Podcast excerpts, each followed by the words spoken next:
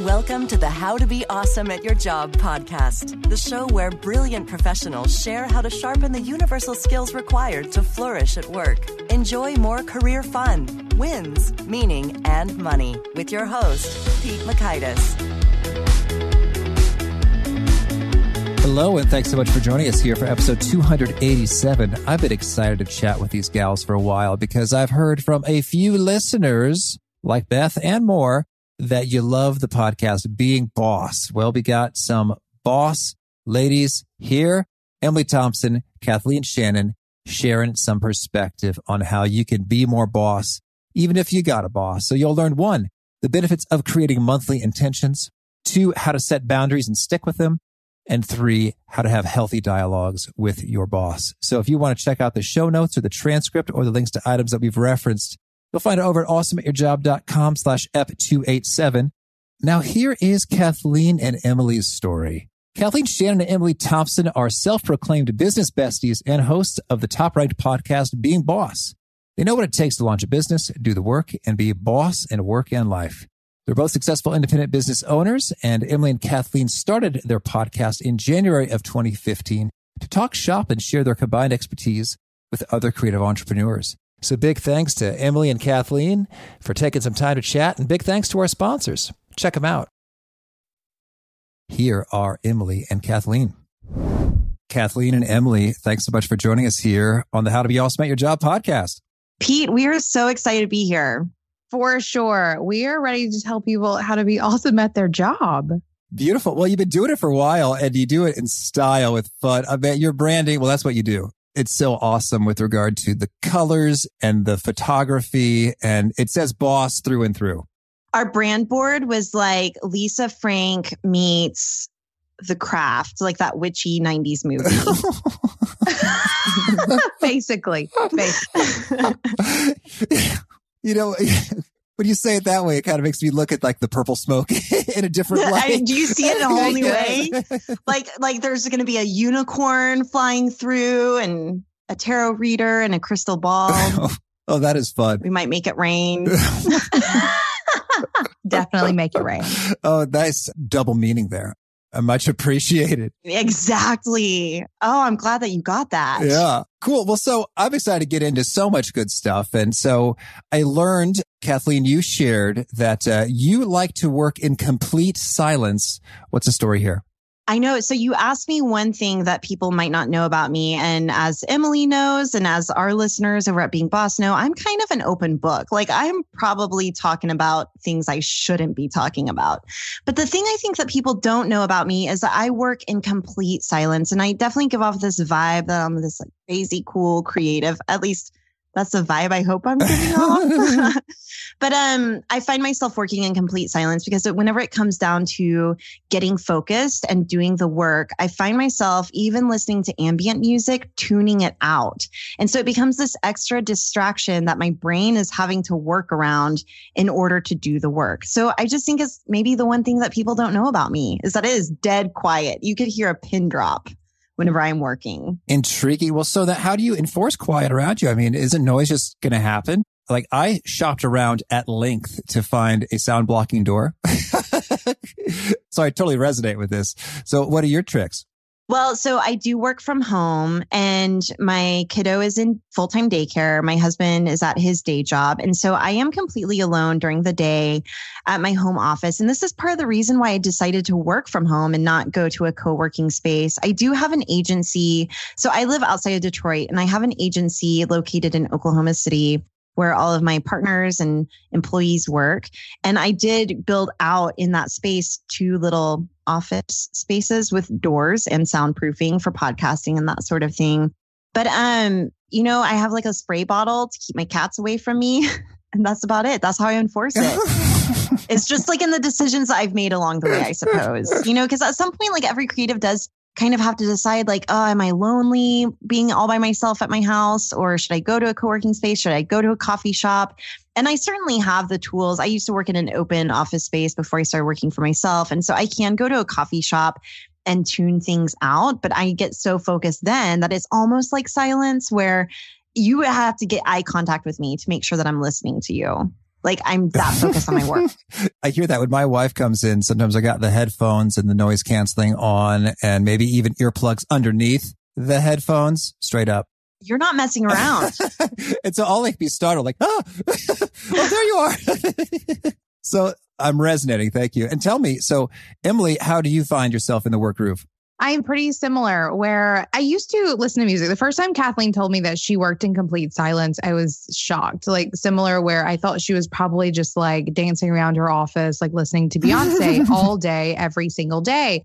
And so whenever she told me she worked in complete silence, I was super shocked because I, at that point, like to listen to music while I worked, but I have found myself as I've, I guess, grown in my like, you know, entrepreneurial endeavors where I'm responsible for all things, like this sincere need to get super focused. And I can only do that when it's pretty quiet. Now, I do homeschool my child. actually hear her in the kitchen right now banging like forks and plates around and I'm trying not to get too terribly annoyed at it. So I do have to drown out a whole lot of noise. Um, but I've kind of gotten used to it, but otherwise, like pretty quiet. I'm not listening to music. I used to actually, here's a funny tidbit though. I used to develop websites. Um, and that's what I did as I, you know, began growing my online career. I do code best when I'm watching TV. Intriguing. I was about to say that too, Emily. I feel like our jobs have changed where you used to be coding. I used to be doing a lot more graphic design and busting out that Bezier pen tool. Any designers listening know what that is. And like this kind of redundant work where you can listen to music or watch TV. That's my favorite is our days whenever I have to do some design and I'll sit down in front of keeping up with the Kardashians and just knock some stuff out. So now we do so much writing that I feel like it requires a different kind of focus where it's harder to drown out those outside noises and it's harder to get that focus with background noise happening. Mm-hmm. Understood. Yeah. Well, thank you for setting the stage here. And could you maybe continue that? But first, I want to make sure I first learned about your show from one of our mutual listeners. It's Beth in Baltimore. Can we just talk about how great she is? Um, yeah. Shout out Beth. High five. Thanks for spreading the Being Boss love for sure. Cool. Shout out accomplished. So now tell us what's Being Boss all about? Okay, so Being Boss started as two business besties. That would be me and Emily. We were really craving that connection and conversation. And so, as we mentioned, we're working alone out of our homes, sometimes in complete silence. And that can get, you know, kind of lonely. So we became creative peers and colleagues whenever we were hiring each other for the work that we were doing. And beyond that, we started to connect on a more friend level and we would hop on a video call and really talk shop. So after a year or two of over Skype talking about what was working, what wasn't working, our conversations were getting deeper. We were talking about real numbers, like sharing money, which is kind of taboo. We were sharing our biggest secrets as far as like business secrets, the kind of stuff that people like to keep to themselves we were sharing insights as to you know how we were juggling work and life and time management and growing families while growing careers. I mean emily was even there whenever i was like okay i'm thinking about starting a family. How am i going to make this work? And she's like okay you need to automate. You need to get some systems in place and you've got to put that kid in daycare. Well that's not entirely true because emily homeschools but i definitely had to do the daycare. Anyway all this to say you know, we were having these conversations and one day Emily sent me an email saying like, Hey, you know, those business bestie conversations we're having, we need to hit publish on them. We need to start a podcast. Other creatives are craving this kind of conversation and probably feel just as alone as we did. And we could be their work buddies. So our podcast, Being Boss, it really did catch on pretty quickly. And we became the go-to podcast for other creatives and aspiring entrepreneurs who wanted to hear some insights and real talk about what it takes to do the work. And do the work has essentially become our mantra because we all know making a living doing what you love isn't always easy and it takes hard work. And that's the conversation that we have been having for the past three years. That's awesome. But I thought I'd have seen several Facebook ads that tell me if I just follow this bulletproof system, I can make millions of dollars online easily working from home. Yeah, yeah. And how has that worked out for you? That's like all the ads I get in Facebook. I guess I like some of the wrong things that get me targeted for that.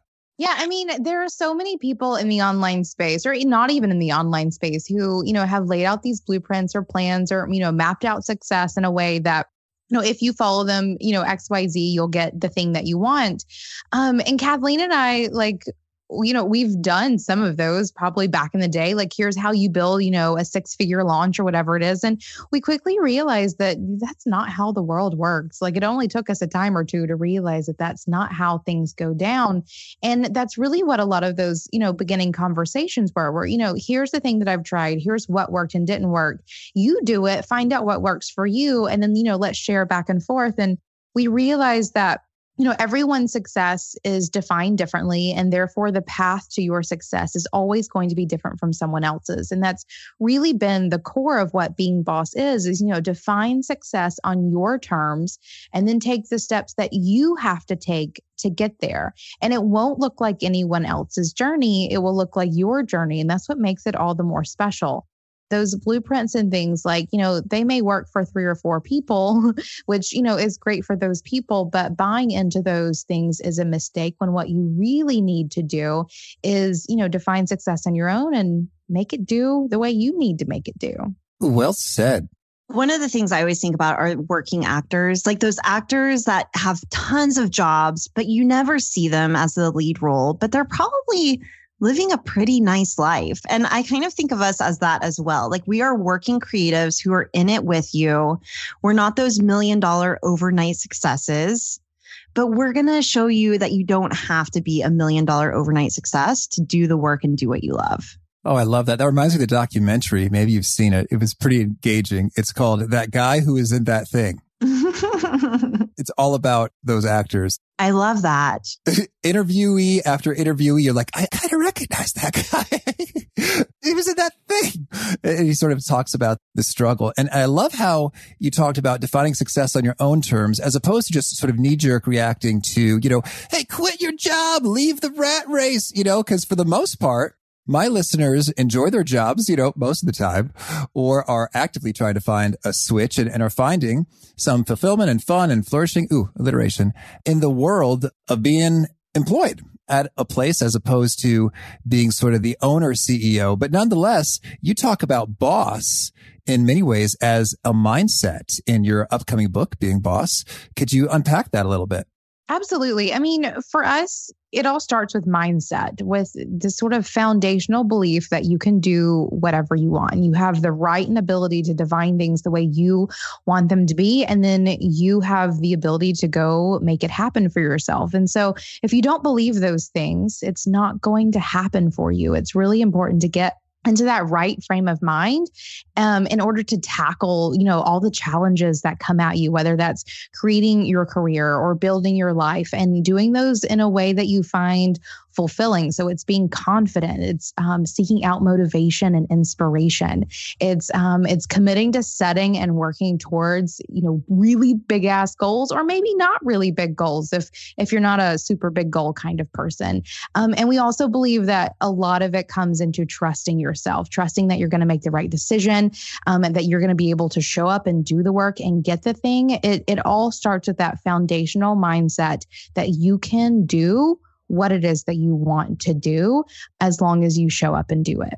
Yeah, whenever I think about the boss mindset and of all the people that we've interviewed and even in our early conversations with each other, it's this idea of self reliance, trusting that you're not going to have all the answers, but that you can absolutely figure it out and Emily talked about trusting that you can make the right decision, but I'm going to take it even a step further and trusting that no matter what decision you make, right or wrong, trusting that it's going to get you where you need to go. And so that definitely is that primary foundation that we always start with is mindset. Part of that is really understanding your values as well. And so this can be applied for people who are working for themselves or working in the context of an organization or a company where they are an employee. It's really understanding what you value and bringing intentions and action to those values so that you are living them out, not only in your life, but in your work.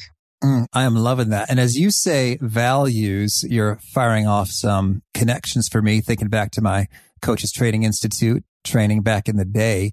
How would you define a value? And can you give us a couple examples of what a value is and what's not a value. Like, hey, you said that as a value, but that doesn't quite sound like a value.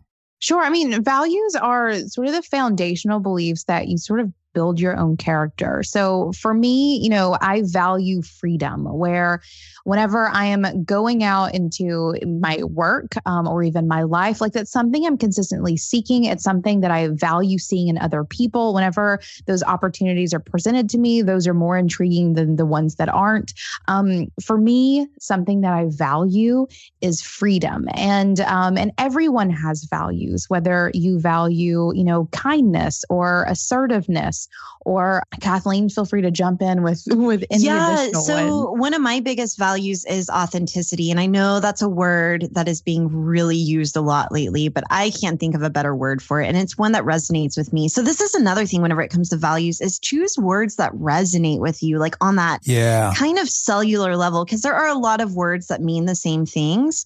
And so once you start to unpack your value, really explore all the words that are similar to that value or synonyms with that value. And so mine is authenticity. And that is really, whenever I unpack that a little bit, it's being who you are 100% of the time. And as I've gotten a little bit older and hopefully wiser, I've realized that being who you are 100% of the time takes a lot of self awareness and it takes a lot of questioning and curiosity. So I would also say being who you are 100% of the time and seeking out who that is. So for me, anything I create, I use my values as a guidepost for making those hard decisions. So I think that decision making is one of the hardest things whenever it comes to being your own boss or even making tough decisions about if you're working a day job, whether or not to leave or to switch careers or to switch companies. And so for me, I run every single decision I have to make through the question, is this going to help my, you know, listeners, readers, whoever's consuming or engaging with me in any way be who they are 100%. And if the answer is no, I'm not going to do it. And if the answer is yes, all right, let's go. And so for me and Emily too, we both use values as a way to really set boundaries in our business and to really draw that line between what we're willing to do and what we aren't willing to do. I think that's so good. That point about thinking about what resonates at the cellular level and thinking through some synonyms. Cause, you know, I think I might say integrity. I think we'd all agree. Yes, that's important. Integrity is good. You know, but for me, if I think about synonyms, I think about count onable, which is a little weird way to articulate it, Nice word. but it resonates more. It's like, I want to be someone that can be counted upon as opposed to, oh boy, that flake, you know? yeah. Totally. And so it just resonates more. And I think it's powerful in terms of making them all the more real and exciting as opposed to just sort of obligatory. Like, yes, I should do that because that's a value as opposed to, ooh, this is how I roll. So I'm fired up about it. Oh, yeah. It should absolutely be something that you're fired up about. And this is a monthly practice for us, if not daily, but every month, Emily and I set intentions. And this might, sometimes we do use the word value and intention interchangeably, but the way that we like to think about it is that intentions help you bring actions to your values.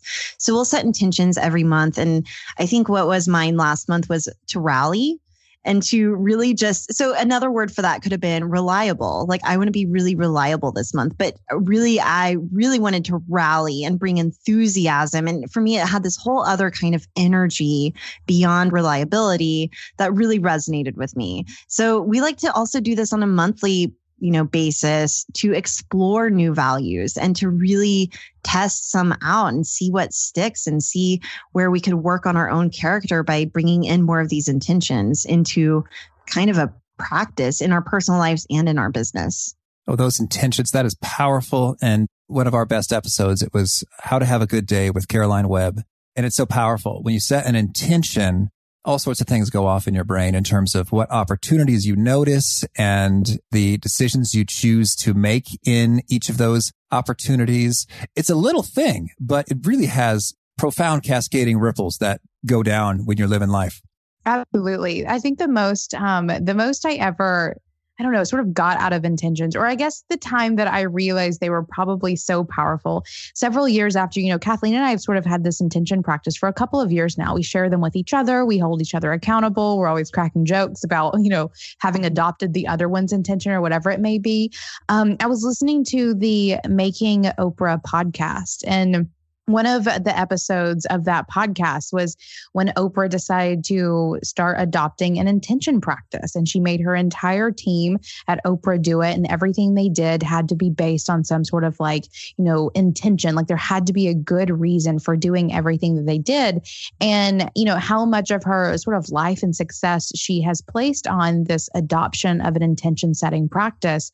I was like, well, if Oprah can do it and like and be Oprah, then this has to be super powerful. And it gave me a whole other level of appreciation for this practice that Kathleen and I have sort of kind of accidentally fell into. Um, but we definitely see how profound and life changing and business and career changing it can be.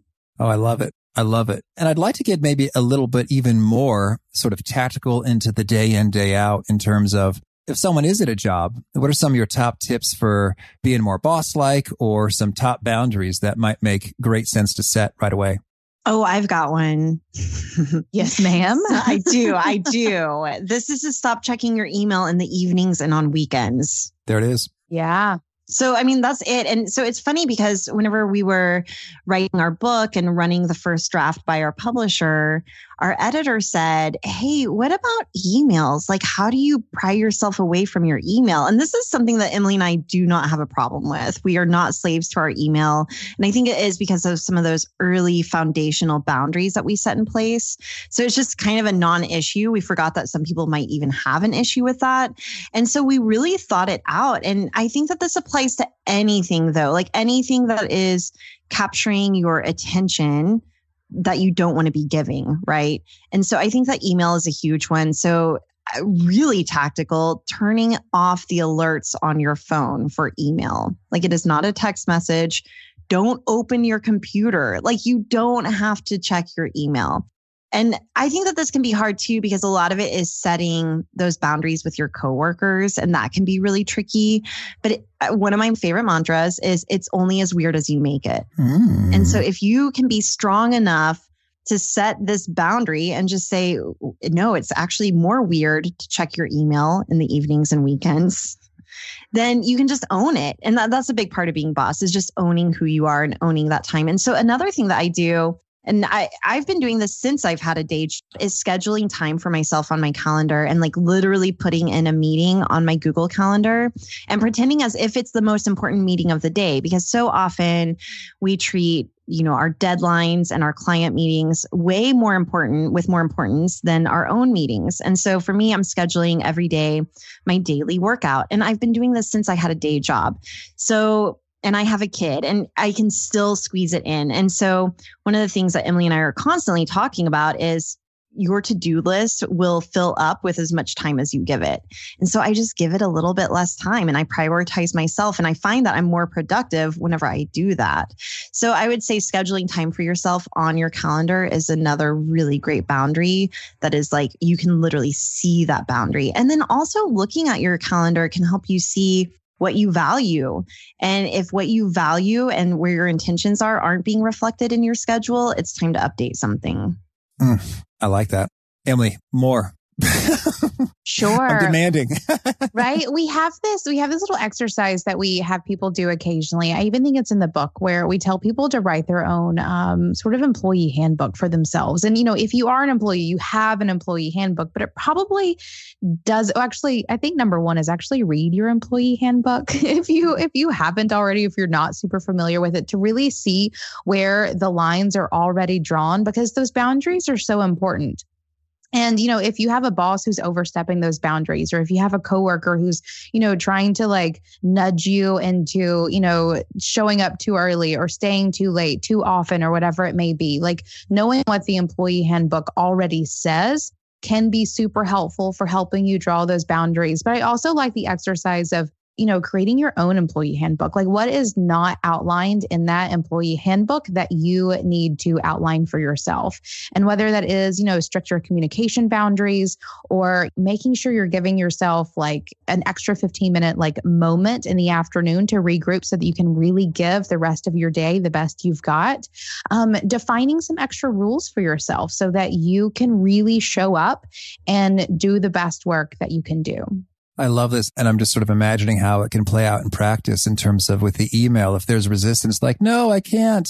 I mean, I think you could just have some candid, honest conversations like, Hey, you know, I'm trying to unplug and be more present to my family. So, you know, I'd really appreciate it if something's super urgent that you'd give me a call or text message if it's in the evening time. And, and there you go. I mean, it's kind of hard to override that. Okay. Unless, uh, you know what, unless you're a doctor, unless you are saving lives. And then at that point, you're also on call and getting paid for that. Like there is no emergency. And Emily used to deal with this a lot with launching websites. I mean, people act like that is a life or death situation and it just isn't. Oh, I love it. Keep it coming maybe this is some tough love here, but I don't want anyone texting me either or calling me. I don't even want them to have my phone number.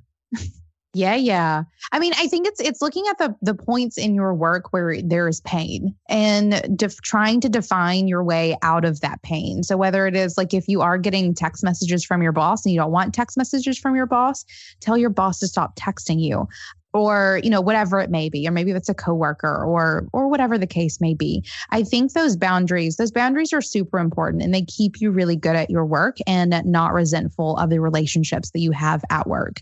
I also want to point out here that people will only take your boundaries as seriously as you do. So if you say, I won't be emailing on the weekends anymore, but you're sliding out week emails on the weekend, then no one's going to respect those boundaries. So you have to hold those, you know, to the highest standards as you set them, and people will follow suit.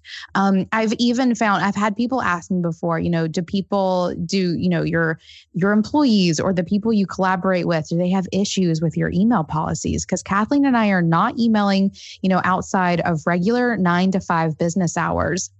And people would assume that like that the people we work with struggle with that or have issue with it. What we've actually found is that people respect us more and they definitely respect those boundaries because we know what we need to do to get the job done. And that does not mean responding to an email at 9 p.m. We'll be there at 9 a.m. to respond and you'll get us fresh and ready to go. And, you know, we'll have really great relationships in a life outside of work as well. It really only, you know, holistically makes the entirety of our efforts better by putting those boundaries in place. Okay, I want to mention that Emily has been her own boss like forever. And I do come from an agency world where I did have a boss. So if if any of your listeners are like, oh my gosh, there's no way I can tell my boss, like, sorry, I'm not responding, because I know that that can be tricky.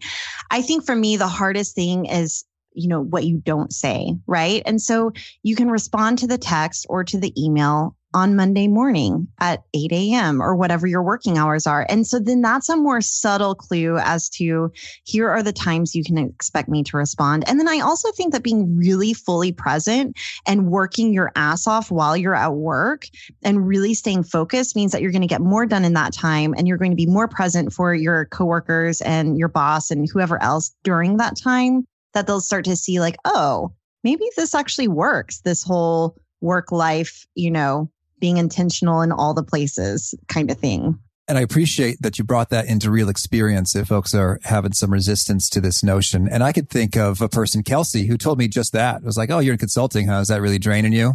And she's like, well, you know what? I just kind of told people, you know, how I work best and it works. And it was, it was almost like, whoa, you can do that. And so I'd love it if you could maybe bring in some additional experiences for maybe your listeners or those you've interacted with who are in jobs who have had a kind of a case study or, or success with this? We um, talked to a lot of entrepreneurs. but one thing I was going to say, as Emily was sharing earlier with your writing your own employee handbook, one of the things I have found to be really helpful in my own business is creating my own policies and saying things like, hey, it's not my policy. I'm just going to keep using email as an example since we're there, but this could apply to a lot of things like, hey, it's not my policy to work for free, or it's not my policy to email on the weekends. Um, and so I wonder if there's something, a way that, you know, if you are working a day job, like really think about your own policies and even using that verbiage to go with your boundaries might be really helpful for you. And so I am married to a guy who has a day job and it's been stretching him recently and it's been kind of tricky navigating because you want to please the people that you work with. You want to be a good employee. You want to show that you're enthusiastic and that you're in it and that you're a team member. But you also have to show them that you're a responsible parent or you're a responsible husband and you've got more obligations or you know even if you don't have kids or a wife or any of that you do have a life outside of work.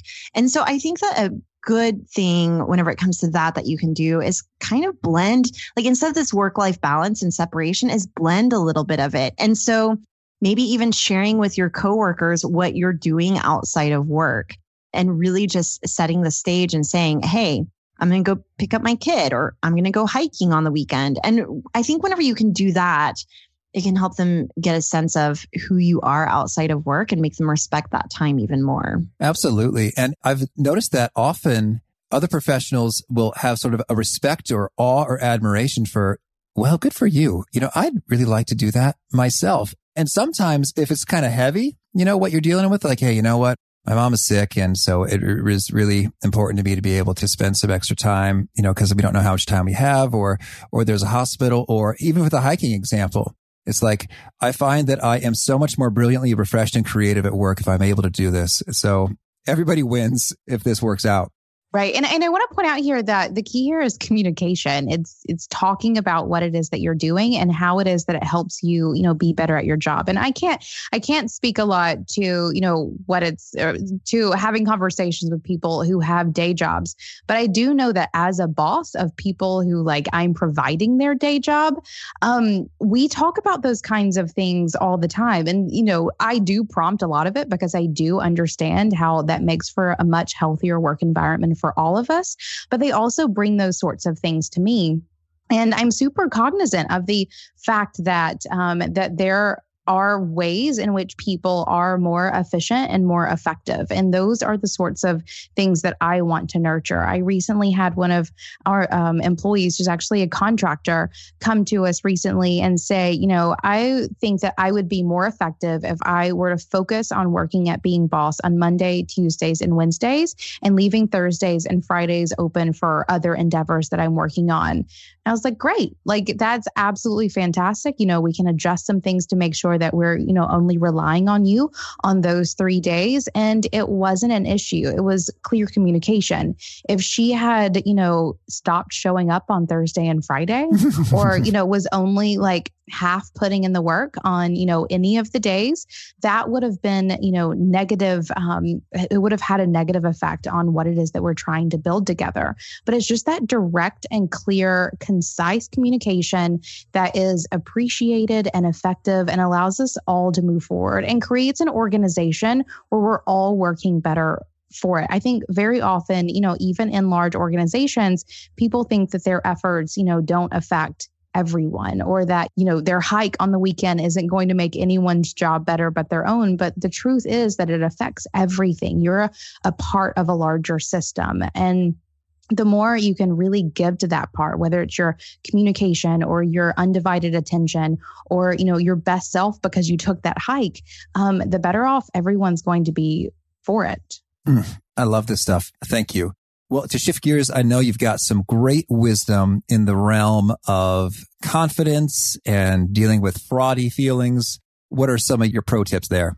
Ooh, I've got one. So I love it whenever I need to cultivate confidence or overcome what we call fraudy feelings, which is kind of imposter syndrome, is to throw a dinner party. And so for me, this is kind of calling on my inner mentors and I pretend as if I'm hosting a dinner party with these people who can give me boss advice and really guide me in like this super mentored way into where I need to be going. And so if my dinner party includes Beyonce, Neil deGrasse Tyson, maybe Bill Nye the Science Guy. I've got a couple of scientists there um, maybe a comedian like Dave Chappelle. So I've got a few guests at my dinner party. And you might be thinking, like, wow, Kathleen's super connected. And I'm not. I'm not. this dinner party exists only in my head, but it really does help me cultivate this confidence of what what kind of advice would Beyonce give me if I feel like I'm struggling with having a hard conversation with a business partner or what kind of and it's really fun to like kind of almost play it like an ad lib game or having people, unexpected people give you unexpected advice to the problems that you're trying to solve. So, like, how would Neil deGrasse Tyson say, how would he help advise me in solving this design problem? You know, and it can really lead to some creativity and innovation. And whenever you're feeling creative and curious and innovative, there is no room for feeling bad or feeling sorry for yourself or having fraudy feelings. Like at that point, you're energized and excited just to make the thing. And so that's how I like to do it. Love that, Kathleen. Your fake dinner parties. Mm. Um, I like to be a little more practical, I think. Mm-hmm. Um, I always look at proof. So, one of the things that Kathleen and I say to each other and ourselves consistently is, I can do hard things. And we know this because we've done it. We can look at the past, at what it is that we've built. And I imagine anyone listening to this, like, you've done something hard in your life at least once, or you probably wouldn't be, you know, listening to this podcast on that cool device that you have in your hand or in your pocket or whatever, wherever it may be you can do hard things. So if I ever need to bolster my confidence and, you know, and get something done that I maybe haven't done before or seems a little daunting or um, you know, I'm trying to tell myself that I'm not going to be able to accomplish it, I always look back at all the things that I have done. And if I can't do it for myself, I call up a friend or, you know, pour a glass of wine and go talk to my my partner David and we will um will go over some of the things that I've done whatever I need to do to remind myself that this is just you know one more hard step on a very long path and journey of hard steps. Um, so it's not quite as fun as Dave Chappelle and Beyonce, but I find it just as useful. Well, and Emily, one of the things that you've always done that's really inspired me is to approach everything as an experiment and to know that you can test and change. And I think that whenever you approach a project as an experiment rather than like, oh my gosh, this is my livelihood and I need to make some money, you're open to failure because like aren't scientists looking to fail? Like, aren't they looking to prove themselves wrong? Yes, and so yes. I think that that's what we're trying to do as well is really see what works and what doesn't through the lens of an experiment. Like, this is a thing that we are trying. And yes, our livelihood does depend on it. But whenever we can get curious and be open to failing, we succeed nine times out of 10. Oh, that is powerful. And I love that notion. I can do hard things. It feels like a much more tangible and specific belief to cultivate as opposed to what you might call self esteem or self confidence. And this brings me back, boy, when I was a freshman in college, I remember I just kept getting rejected from stuff. I wanted to join all these clubs and they wouldn't have me. And I was like, what the heck? I was such a rock star in high school. This is, this is bogus. And it really did kind of bring me down in terms of what you'd call self confidence. And so I made a big old notebook with bullet after bullet of cool things that I've accomplished. And if you sort of look at those as evidence points for not just I'm great, but I can do hard things, I think that's really galvanizing and resonating. Yeah, I mean it's it's important. It's so easy to start beating yourself up and forget that you've gotten here because you did cool things or you did something and the next thing is just the next thing that you have to overcome. Um it's just an easy, simple tactic for for getting you there. Mm-hmm. I got one of the things I've been thinking about lately is that it's not supposed to be easy, and no good story doesn't come without some challenges. And so we're on a hero's journey, and that means that we're going to be falling on our faces sometimes, and that's okay. Like we're supposed to. Mm, that's just so good. Um, my favorite quote. It's not like it's not even inspiring. It's one of those things that drives me a lot. And it's really funny. I also have to share the story that that like surrounds it. And the quote is look for what's different. Hmm.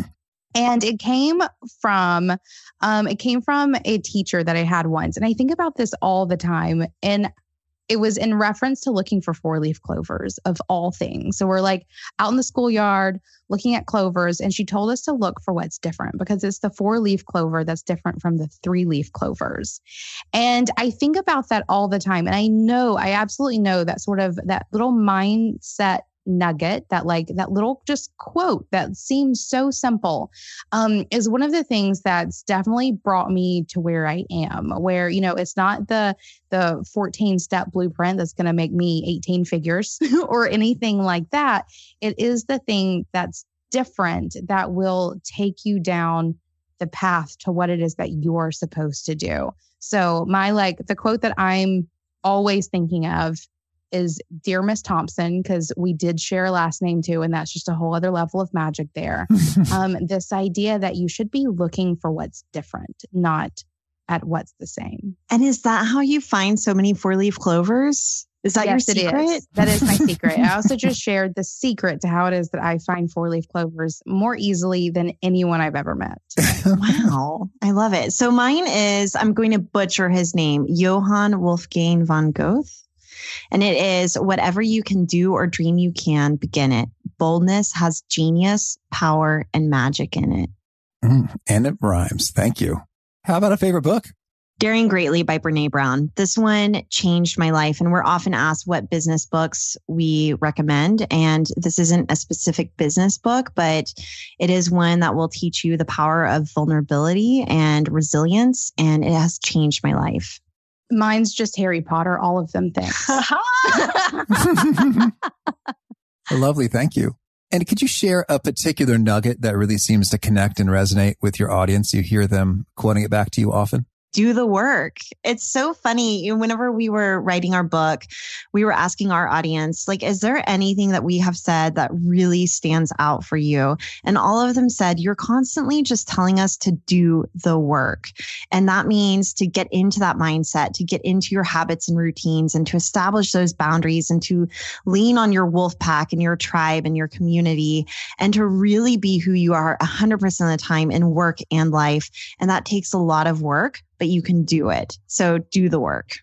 I agree with that one, except I think I'll expand because one of the things that I feel like comes back to me often, I feel like there's been some Instagram graphics made out in the world um, where at one point I said, do the work is what happens between the wanting and the having.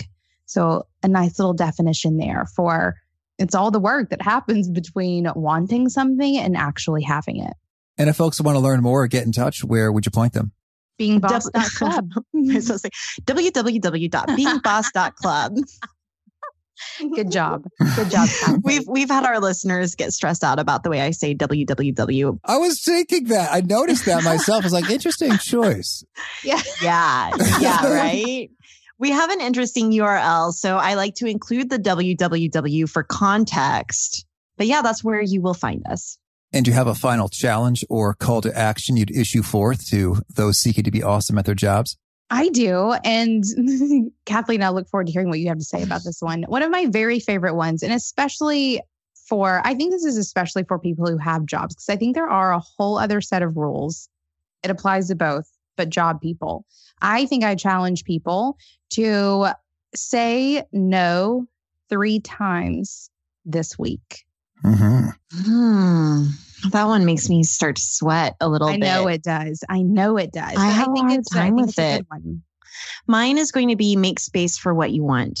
So whether that is, you know, on your calendar or whatever that looks like for you, make space for what you want. I would say on your calendar and schedule it and make it happen. Mm-hmm. Well, Emily, Kathleen, this has been such a treat. Thank you for sharing the good stuff. I hope that your book is a smash success and you keep on being boss and flourishing in all you're doing. Thanks for having us, Pete. This was so much fun. Yes. It's funny how such a simple motto, do the work, is pretty compelling, especially in those moments where like, uh, I really don't, I don't feel like uh, dealing with this thing. Do the work. You know, it's sort of right there as a refrain, as a response to some of that internal resistance, whether you are feeling scared or lazy or exhausted, a bit of encouragement that, hey, that's what is right there in the gap between the wanting and the having, doing the work. So, so handy. Hope you dug the chat with Emily and Kathleen. If you want to check out the show notes, the transcript, the links to items that we've referenced, it's over at awesomeatyourjob.com slash ep287.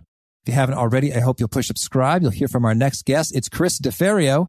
I was on his show, Keys to the Shop, a while ago, and now we are talking about some lessons learned from him in the coffee biz specifically and how to flourish when you are managing sort of newer or first time or first quote real job employees, how that's done masterfully Until next time, peace. Thanks for joining us for today's episode. To get the most out of this conversation, visit awesomeatyourjob.com to find today's show notes, transcript, and infographic summary cheat sheet. For more entertaining professional skill sharpening, be sure to subscribe to catch the next episode of How to Be Awesome at Your Job.